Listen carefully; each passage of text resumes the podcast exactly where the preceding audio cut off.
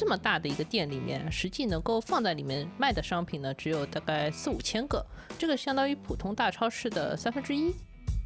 而且在单个品类里面，一般只有一到两个品牌可以让你选。这些商品里面呢，还有百分之二十五左右是自有品牌的。这个选品思路呢，核心就是有一个要求，叫高质低价。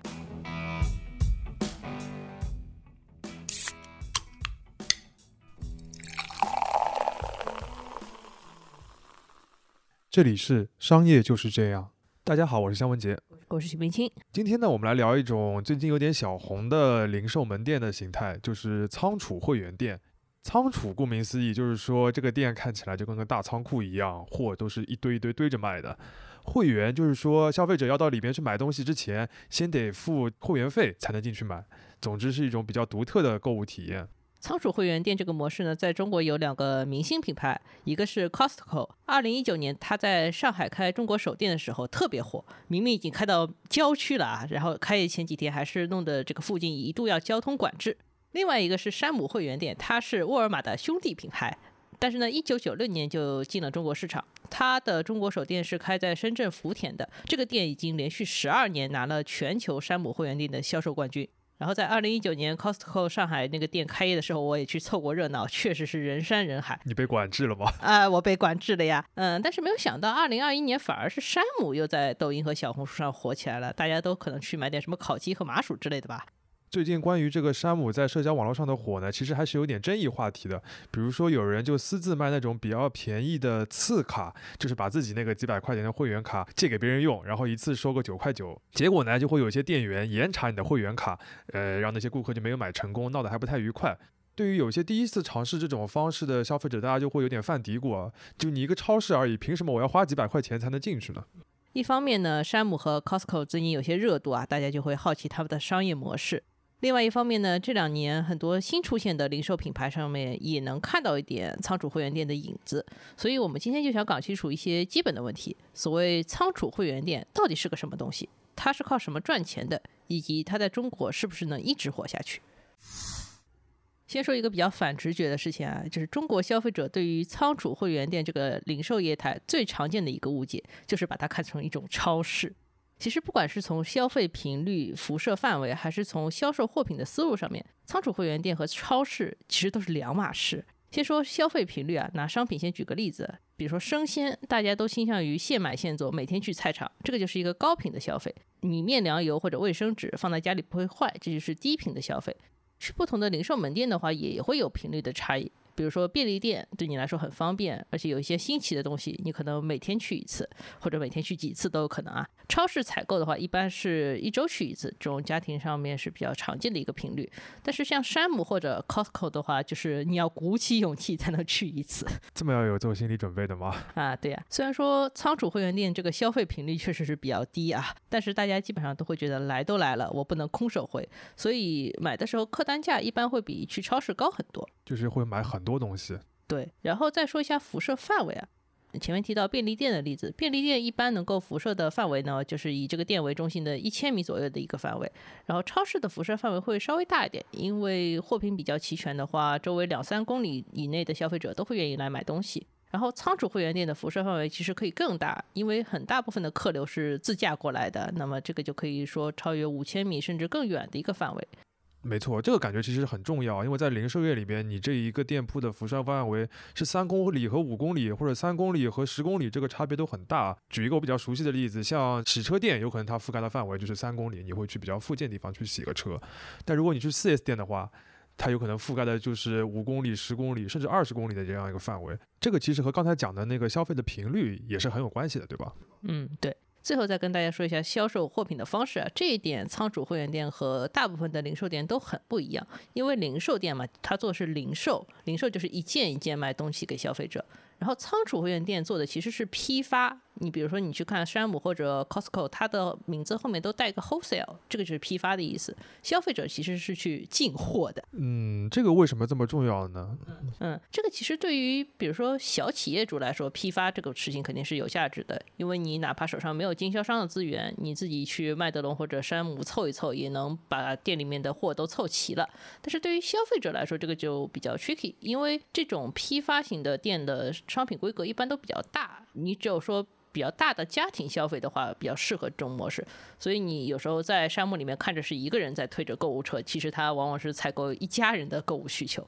嗯，你说麦德龙的话，我就可以理解了。像早期的时候，麦德龙很多去买的都是一些小的餐饮门店，就一买买几只猪腿这样的概念。对啊，呃，我们其实也能从这些仓储会员店的会员卡分类来看这个问题啊。不管是山姆还是 Costco，他们的会员卡里面都分了企业会员和个人会员两类。一般个人会员呢，还会给你张副卡，甚至你可以再花一点钱来加一些家庭成员进去，他们都可以挂在这张卡上面去买东西。当然呢，这里也有一点模糊的地带，比如说国外有很常见像自由职业者或者小的工作室一两个人的那种，他们其实也可以算公司，但是你要说他是个体呢，也没有什么问题。Costco 在美国也做过估算啊，即使是他们企业卡会员的消费里面，公司用的比例和自己用的比例的话，就是在销售上面大概就是一半一半的占比。所以说，不管是企业卡还是个人卡，都要特别重视消费者的个体体验。呃，理解意思了。所以基本上对于大多数的个人消费者来说，去这样的仓储会员店里面买东西，就要接受那种一买就买一大堆的这种状态。至于这个为什么这么重要，我们后面可以继续再展开。啊，既然刚才提到了会员分类，我们就先把会员这个事情讨论的清楚一点啊。呃，我们今天讨论的仓储会员店，这个会员其实特指的是付费会员，像山姆啊、Costco，它的入场门槛基本上都要几百块钱，这个其实会把很多的客人挡在门外，对吧？哇，什么东西都没买就要付几百块钱，不是很多人都能接受的。那他这样一个模式到底怎么想出来的呢？肖老师，你知道山姆的这个店的英文名字叫什么？啊，不叫 Sam 吗？叫 Sam's Club 呀。哦，有个 Club。其实 club 这个点呢，就能体现出付费会员这个价值了。我记得小时候听到 club 俱乐部这个词啊，主要是在两个地方，一个是电视里面有个节目叫《小神龙俱乐部》，另外一个呢是在凡尔纳的小说里面叫《环游地球八十天》。这个小说的主角福格先生出场的地方叫伦敦改良俱乐部，那个是一个服务特别周到，然后用很多好东西，但是规矩也很多的地方。伦敦感聊俱乐部也是一个在伦敦真实存在的私人俱乐部。然后在中国呢，有一种类似的东西叫做会所。于老师，你这个看似是在解释 club 这个事情，但我感觉你是在夹带很多童年的回忆。哎，对呀，还是回到付费会员这个事情啊。付费这个点呢，也很像一些高端信用卡的思路，因为现在很多信用卡呢办起来都是免年费的，或者你用很少的一点积分呢就能抵扣掉年费。但是有些白金卡呢，不仅办起来对于你的资产要求特别高，比如要看你的房证啊、车证啊之类的，而且它的年费有可能是刚性的，你每年必须要花那几千块钱，哪怕能用积分抵扣，那个门槛也特别高，说不定要三十万积分之类的，这个其实反而刺激你平时会消费的更多。也就是说，这种付费的门槛，它会改变消费者的一个心理状态，然后再影响你的消费行为，是吧？如果你能够付会员费的话，就等于筛选了一批的消费者，说明你是比较有经济实力的。然后有一点对于这个产品的需求的，然后拿着会员资格入场了呢，你就会尽量想要用足自己的这个权利，买的就更多了，是吧？嗯，对，又是所谓的来都来了呀。OK，嗯，我也看了美国市场一些统计数据啊，发现就是仓储会员店的会员里面，中高产的比例特别高，能够占到百分之八十五左右。然后一般的超市呢，这个比例只有百分之七十三。这个付费的门槛呢，还会造成另一个现象，就是所谓的先到先得。比如说，一个地方先开了一家山姆，然后后面想再开一个 Costco 的话，就会比较困难，因为很少有人愿意花两份几百块钱的会员费，对吧？啊，别说几百块钱了，现在大家买一个视频会员，都要在爱优腾当中稍微掂量掂量，或者是对吧？这个月有这个剧，我就买这个地方的会员。我其实是很多平台的连续包月会员啊，我后面想想，就是每个月的钱都不知道花在哪里了。不过跟视频网站比一下呢，你就会发现仓储会员店这个收费模式肯定是很不灵活的。为什么必须要收年费呢？你看黄牛去卖次卡，就说明消费者肯定是有这个需求，更灵活的付费对消费者来说肯定是更有利的。但是对店来说呢，就肯定是很不利了。那怎么说？嗯，我们从山姆和 Costco 的收入结构就能看出来，他们在商品层面的毛利率都压得很低，消费者买东西付的钱呢，基本上只够他们的采购费和基础的一些人工费啊，甚至有时候会亏一点。这个我们后面具体会讲到。所以你可以想象的话，就是他们赚钱全靠这个会员费，是吧？哎，对呀。我们还是举个具体例子，就是 Costco 的二零一八年的财务数据啊，它在商品部分的毛利率是百分之十一。哇，这个真的很低。对，这个其实比以抠门著称的沃尔玛还要低啊。沃尔玛这个指标也有百分之二十的。然后为了卖出这些商品的话，Costco 的销售费用率是百分之十，百分之十一减百分之十就是不赚钱，对吧？但是会员费收入呢，可以达到整个公司当年利润的百分之七十。理解了，就是他先让你付这样一笔钱，所以他先收到了很多的现金。然后至于你后面的那个消费的行为呢，他让你体会到那种高质低价，让你消费者感觉到赚到。但他提前已经把那个该赚的利润先赚到。嗯，所以你要让他们去放弃这种能够锁定利润的模式的话，显然是不可能的。他们只会想办法从比如说更忠实的那些会员身上赚更多的钱。比如说山姆的卓越会员啊，一年要花六百八十块钱办这个会员卡，普通的会员只要两百六十块。在美国的话，山姆的卓越会员呢有一点点小的好处，就是每笔消费的话会有百分之二的信用卡返现。然后在中国呢，这个模式稍微有点改良，就是可以去领一些优惠券。这种用户回馈的手段呢，聊胜于无，但是也有点效果，属于那种花钱之余的小确幸啊。啊，听上去就是一个扩大版的天猫八八会员。哎，有点像，嗯，当然了，就是说普通会员也可以诈更多的钱。实际上，山姆在入华这二十六年里面呢，涨过一次基础的会员费。他们最早进中国市场的时候，会员费是一百五十块钱，大家已经觉得有点高了。然后后来一口气是提到了两百六十块，当时市场都震惊了。但是后来发现呢，效果还可以。他们其实都测算过，如果说整个会员的忠诚度比较高的话，涨价其实不会造成非常显著的会员流失。而且几年之后呢，大家其实也就完全接受这个新的价格体系了。然后这公司当然就更赚钱了。说到这个，我确实有点印象啊，就是当初他们涨价的时候，其实在几个核心城市还是引起过蛮大的反弹了。结果后来就像你说的，效果还不错，说明他们这个测算还是蛮有本事。讲完了这个会员的部分，终于可以进入仓储这个相对比较呃陌生的概念了。就前面岳老师你也提到过，消费者去山姆或者 Costco 去买东西，本质上是去批发进货的。这个我就有一个天然的疑问啊，就是大家去消费总会希望体验好一点，那你去批发嘛，这个环境啊或者购物体验肯定不咋地，他为什么要这么做呢？嗯，关于仓储这个点的话，其实我们可以拆成几个小的方面来讲。首先的话，传统的商店的话，其实要切出来两块部分，一块是叫前场，是卖货的部分；另外一块叫后场，是存货的部分。这个在中国东北啊，有一个非常形象的说法，就是他们管小卖部叫仓买，是后面是仓，前面是买。这个概念的话，其实就是非常天然的相关的一个状态。很直接，这个名字起的。很直接，非常直接。但是像仓储会员店里面呢，基本上是不设后场的这个仓库的部分的，他们把所有的店面的空间全部当做仓库来用。然后因为店就是仓，所以说商品的摆放形态也会跟普通的超市特别不一样。超市的货架怎么放东西，其实是非常非常有讲究的，包括说展示面要怎么给大家展示出来，然后展示的高度在哪里，促销堆头的形式是什么样子的，都会影响消费者的决策。嗯，你这个一说，我就想到了几个经典的这个商学院案例里面的名字啊，像宝洁啊、联合利华，对吧？他们这种快销的巨头就特别擅长这一套东西。像之前元气森林比较火的时候，大家也都会提到他怎么在便利店里面铺那种冰柜，要讲究排面，这个其实还是有蛮多很细节的学问的。嗯，但是在仓储会员店里面，商品的摆放就没有这么多细节上的讲究了，一般都是直接连着那个木托盘被裸在地上，或者放在货架上面。这个上货不是靠人来上货的，主要是靠。靠叉车来上货的，非常节约。啊，这个也很，对对，这个节约时间这点其实非常重要。嗯，节约时间是一方面，另外一方面就是在这个过程里面，商品其实一直可以保持那种出厂前的打包状态，直到你撕开那个保鲜膜，把那个东西拿走的那一刻。这个其实也能给消费者一个很强的心理暗示，就是觉得这个东西就是厂货，非常便宜。哦，原来还有这种心理。哎，有一点点啊。最后的话就是仓库，它不太需要装修。在美国的话，一个普通的 Costco 门店，从拿到这个物业到开门营业，这个整个装修或者说嗯整理的过程的话，可以压缩在一百天内完成。这个效率在美国来说是非常高的。仓储会员店挑物业的话，普遍有一些需求，比如说这个层高得有九米，九米是其实非常非常高，你一般家里就是三米左右的一个空间。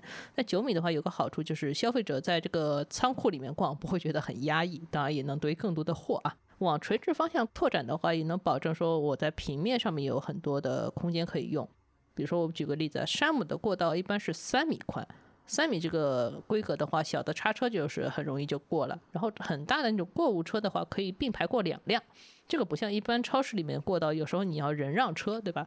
感觉这几个特质的话，确实就是在做仓储，而且在效率上面有很多的讲究。嗯，但是也有一些所谓消费心理方面的洞察。对。这里也可以展开说一个我个人的观点，因为在美国不重视门店装修这件事情，其实从沃尔玛开始就已经做得很绝了，然后山姆和 Costco 只是把这个思路再发挥的极致一点。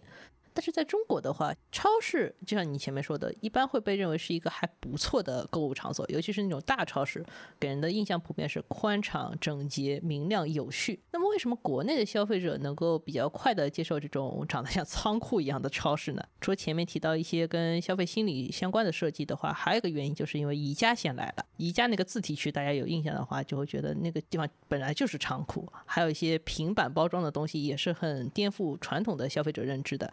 你要自己去扛家具，然后自己去开车运家具，回家还要自己组装家具，对吧？这个过程蛮有意思的。但是宜家逛多了呢，消费者也会对这个事情形成一个基本的认知和接受度。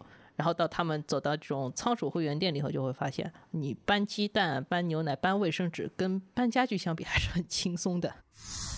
虽然刚才岳老师讲了一下这个仓储这种模式对于消费心理上面的一些暗示或者洞察，但我个人觉得，就是你毕竟还花了几百块钱。先前进去，然后你的体验又是不是那种非常呃舒适亮堂的那种消费？那他为什么一定要到这个山姆店里面去买呢？哎，我们终于要讲到这种仓鼠会员店里面最诱人的部分了。嗯，我看那种社交媒体上面去打卡的人，基本上在这种店里面就是买两类东西，一类是吃的，比如说烤鸡啊、麻薯啊、牛肉啊，或者什么小青柠饮料，这些都是畅销的热销款。嗯。特别推荐一下那个奶油可颂，看起来你也是山姆的会员吗？啊，不是，但我今天早上正好吃了这个早饭。哦，尊贵的山姆会员。好，另外一类呢是你想不到会在这种店里面能买到的东西，比如说茅台、Burberry 风衣，或者是什么北面的三合一冲锋衣，然后价钱也很合理。我记得我第一次去 Costco 的时候，所有人都是去抢那个茅台的，没有人去抢烤鸡的。啊，那个时候也是一个新闻。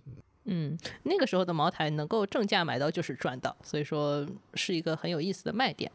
啊，我以为它只是一个当初一开始开店的时候一个用来吸引大众的新闻热点而已。嗯，不过我们确实可以从两个方面来讲一下所谓仓储会员店的选品讲究。仓储会员店这么大的一个店里面，实际能够放在里面卖的商品呢，只有大概四五千个，这个相当于普通大超市的三分之一。哦，所以它其实产品的数量是反而更少的。对的，而且在单个品类里面，一般只有一到两个品牌可以让你选。嗯，举个例子，比如说牙膏，可能最多让你在佳洁士和黑人里面选一个。啊，那我有点买不了。哎，有点可怜，对吧？然后这些商品里面呢，还有百分之二十五左右是自有品牌的。Costco 那个自有品牌叫 Kirkland，然后山姆是 Members Mark。这个选品思路呢，核心就是有一个要求，叫高质低价。嗯，怎么说？嗯，自有品牌呢，其实是最能体现高质低价这个特点的。呃，山姆和 Costco 都是尽量找市面上面最好的供应商来提供这些自有品牌商品的。他们是把走量这个事情做到极致的，然后因为量大，所以说可以尽量的压低成本。这个销售价呢，就可以定在成本价附近。然后如果说压不了这个成本，就要要求更好的品质。举个例子，比如说红枣，据说山姆的红枣是一颗一颗称重筛选的，要保证每颗枣都在十克以上。啊，十克是多大我都没有概念。然后再举个例子，我有个朋友前段时间他去山姆的牛肉供应商那里上班了，然后这个供应商就说，你市面上要挑进口牛肉的话，山姆的品质就是最高的，你也不用去费心找别的了。啊，这样说的话我就有点大致理解了。所以说，山姆给那些付费的会员提供的核心的价值就是，我不需要费心去货比三家了，我直接闭着眼睛在山姆就可以买到符合我需求的那种品质比较好的东西。然后像量大或者说是仓储式的那种购物体验不怎么舒服啊，这些都不不是很重要了。只要这个东西本身是能够让我很满意的。但这里有个小的问题啊，就是有些东西我们作为消费者来说，对它的品质判断是有经验的。比如说你妈经常去菜场，她就能认出哪个菜比较好。啊，对，不去菜场你就认不出来。对我连红枣十克什么概念都没有。哎，这个不重要啊。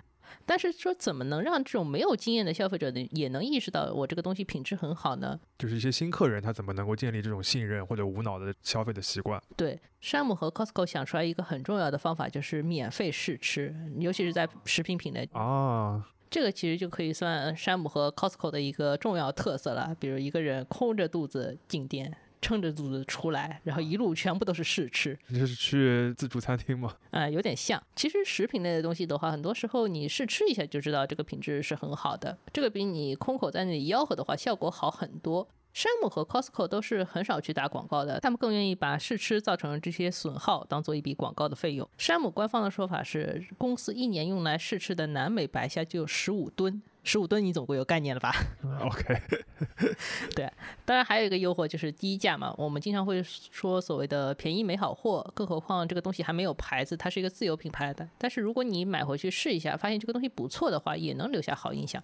啊，我理解了。所以其实从消费心理上面来说，你一开始付那个会员费，你有可能觉得我自己肉痛一下下，但是你之后一年长期的这个在买便宜的好货的这种过程当中，你的这个满足是不断的在累加的。嗯，就所谓的先亏后赚嘛。然后还有一个问题就是我们前面提到自有品牌，自有品牌的话，其实很多是集中在一些刚性的消费部分的，就是一些每天都要用的东西，或者吃完就没了的东西。这些部分对于强化会员的忠诚度啊，以及提升消费的频次都很有帮助。前面提到像 Costco 或者山姆的话，一般只有四千到五千种商品，这些商品里面刚性的需求可以占到三分之二。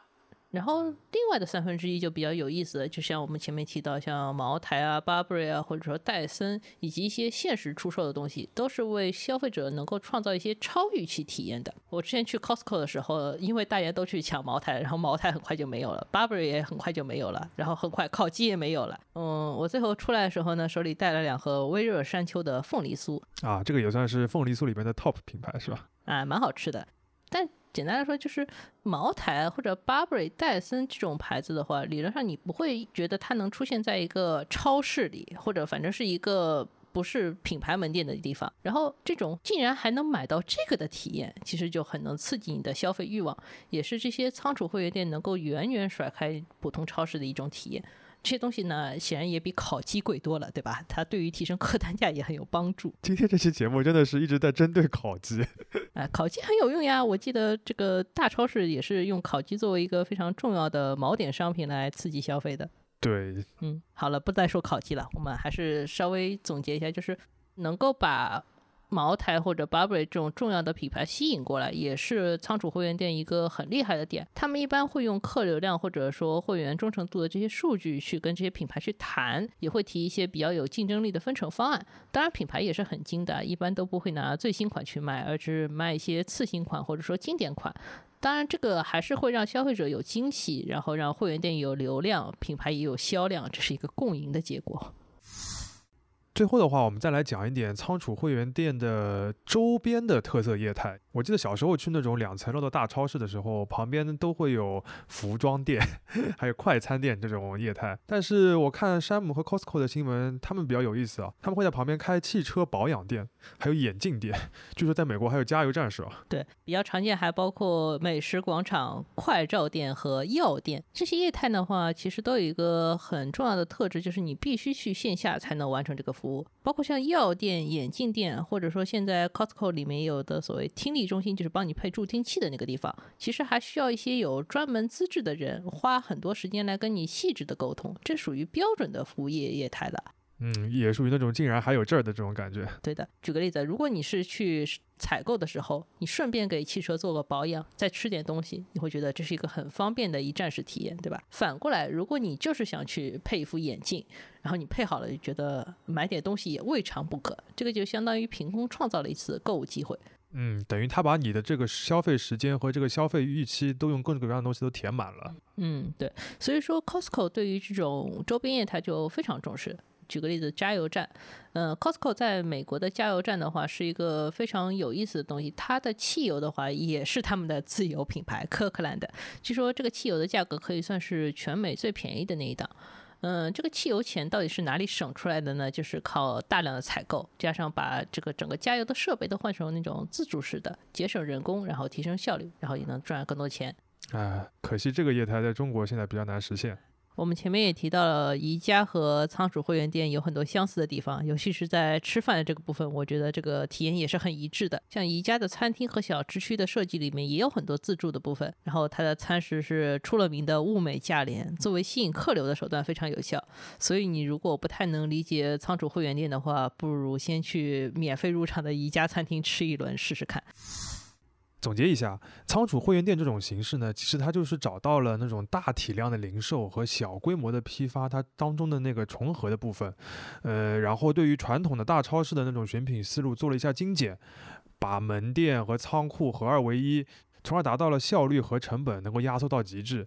那在商品层面呢，他们是以自有的品牌为核心，通过和供应商的谈判，尽量的做到大部分的商品都是高质低价，少部分的商品呢能给你带来点惊喜。这个对于它的主要的客群，所谓的中产的消费者来说，还是蛮有诱惑力的。呃，在服务层面，他会找到很多让人不得不去线下去做的那种需求，比如说眼镜啊、加油啊、汽车维修保养等等的，把它放到一个购物空间里边，让它自己变成一个一站式的服务基地。最后最重要的一点就是，仓储会员店的盈利空间主要就是在他先付的那笔会员费，而会员对他的忠诚度呢，还是来自于对品质的认可，以及潜移默化的过程当中被影响的那些消费习惯。嗯，总结很好啊。说到这里的话，有一个话题我们还是要提一下，就是在中国这个市场，仓储会员店的话，还是会面临一些竞争的。首先还是讲一下仓储会员店这个模式本身的局限，因为这个商业模式的覆盖范围很广，客单价也比较高，所以它就不能像便利店一样，在一个城市里面开几千家，甚至可以不断的去加密度。这个就是一个只能依靠少数。人口密度比较高或者消费水平都比较高的城市，才能开几家店的一个精品业态。这个里面肯定是有一些消费者是没有办法被覆盖到的。啊，那这个时候如果有本土玩家学习能力比较强的话，就可以从这个当中获取一些灵感，然后呢，发展出一些比较适合本地需求的服务了，是吧？啊，对呀，比如说大家很常提到的盒马，盒马最开始出现的时候呢，就很强调体验感，比如做很大的海鲜区，然后还有那种现吃现做的堂食区。但是这些呢都没有改变它这个本体，就是一个精品超市这件事情。但是后来大家逐渐发现了，盒马很强的一部分业务就是它的自有品牌。它自有品牌也是做高品质的定位的，不一定低价，但是能够让人记住。到今年六月的话，我们就看到盒马也出手做了自己的仓储会员店，它是把所有的优势都集中起来，然后呢也强化了自己付费会员的那个部分。盒马的 X 会员呢，它的价格也比较便宜，只要两百一十八一年，而且退费的模式也比较灵活。嗯，真的是一步步慢慢的学习。嗯，如果拿盒马自身的进化，然后和美式的这种仓储会员店，或者说整个大的商超业态的商业模式来做对比的话，可以发现很多有意思的差异，然后有一些本土化改造的过程。今天呢，我们就点到为止，下次有机会的话再展开讲讲盒马这个公司。啊，又挖坑了。哎，对。那当然，反过来也是一样的。像美式的这种仓储会员店的话，也在学习一些中国特色的玩法。比如说山姆呢，它是和京东到家合作的，然后也有自己的 APP，会员呢不用出门就可以直接叫外送服务，不用自己再推购物车去买东西了。再近一点，像每日优先和叮咚买菜，他们做了一轮前置仓大战的时候，山姆也出手做了自己的前置仓，这个就进一步提升了它配送环节的效率。讲到这个应对的部分，其实我们也了解到，前几年电商刚刚兴起的时候，像山姆是非常紧张的，因为他一方面听说 Costco 要入华了，要打起精神对付这个老对手；另一方面呢，电商那个时候给线下零售的压力又非常的大，很多人当时都是担心有天猫超市了，对吧？山区人都可以买到进口的海淘的商品了，那我为什么还需要仓储的会员店？是不是这种业态就没有活路了？嗯，其实这两年呢，大家都不会再说所谓电商能够完全取代线下门店这件事情了，而是经常说两者要结合。包括你前面提到天猫超市这些东西，现在天猫超市也在做自己的会员呀，对，哎，也在做仓储呀。所以说这是一个相互融合的过程。然后加上电商和外送服务的话，其实就突破了我们最早提到的各种零售门店的形态受到那种覆盖范围和购买频率制约的问题。但是怎么能够结合得更好？哪些地方要变，哪些地方不要变，其实也很有难度。我们也能发现，在上一轮所谓新零售的故事里面，很多运营者其实是犹豫不决的，到底是抓品质、抓概念，还是抓盈利，还是全都要呢？如果这个犹豫不决的过程过长的话，很可能就会对商业模式的基础造成伤害。比如永辉就是一个很典型的例子。嗯，说到底啊，像仓储会员店这种模式，他们能够在很长的时间里边都保持成功，其实是因为他们首先设计了一个很好的一个比较健康的商业模式，或者说是抓住了一个基本的需求，在此基础上再去讨论品质、概念、消费者的忠诚度这些问题。其实仓储会员店这种模式，它能够在很长的时间里边都保持成功，首先是因为它设计了一个很健康的商业模式，抓住了一个特定人群的特定需求。在此基础之上，再去逐渐完善品质啊、概念啊、周边业态这些部分，从而才能在不断的变化当中生存下来。商业就是这样。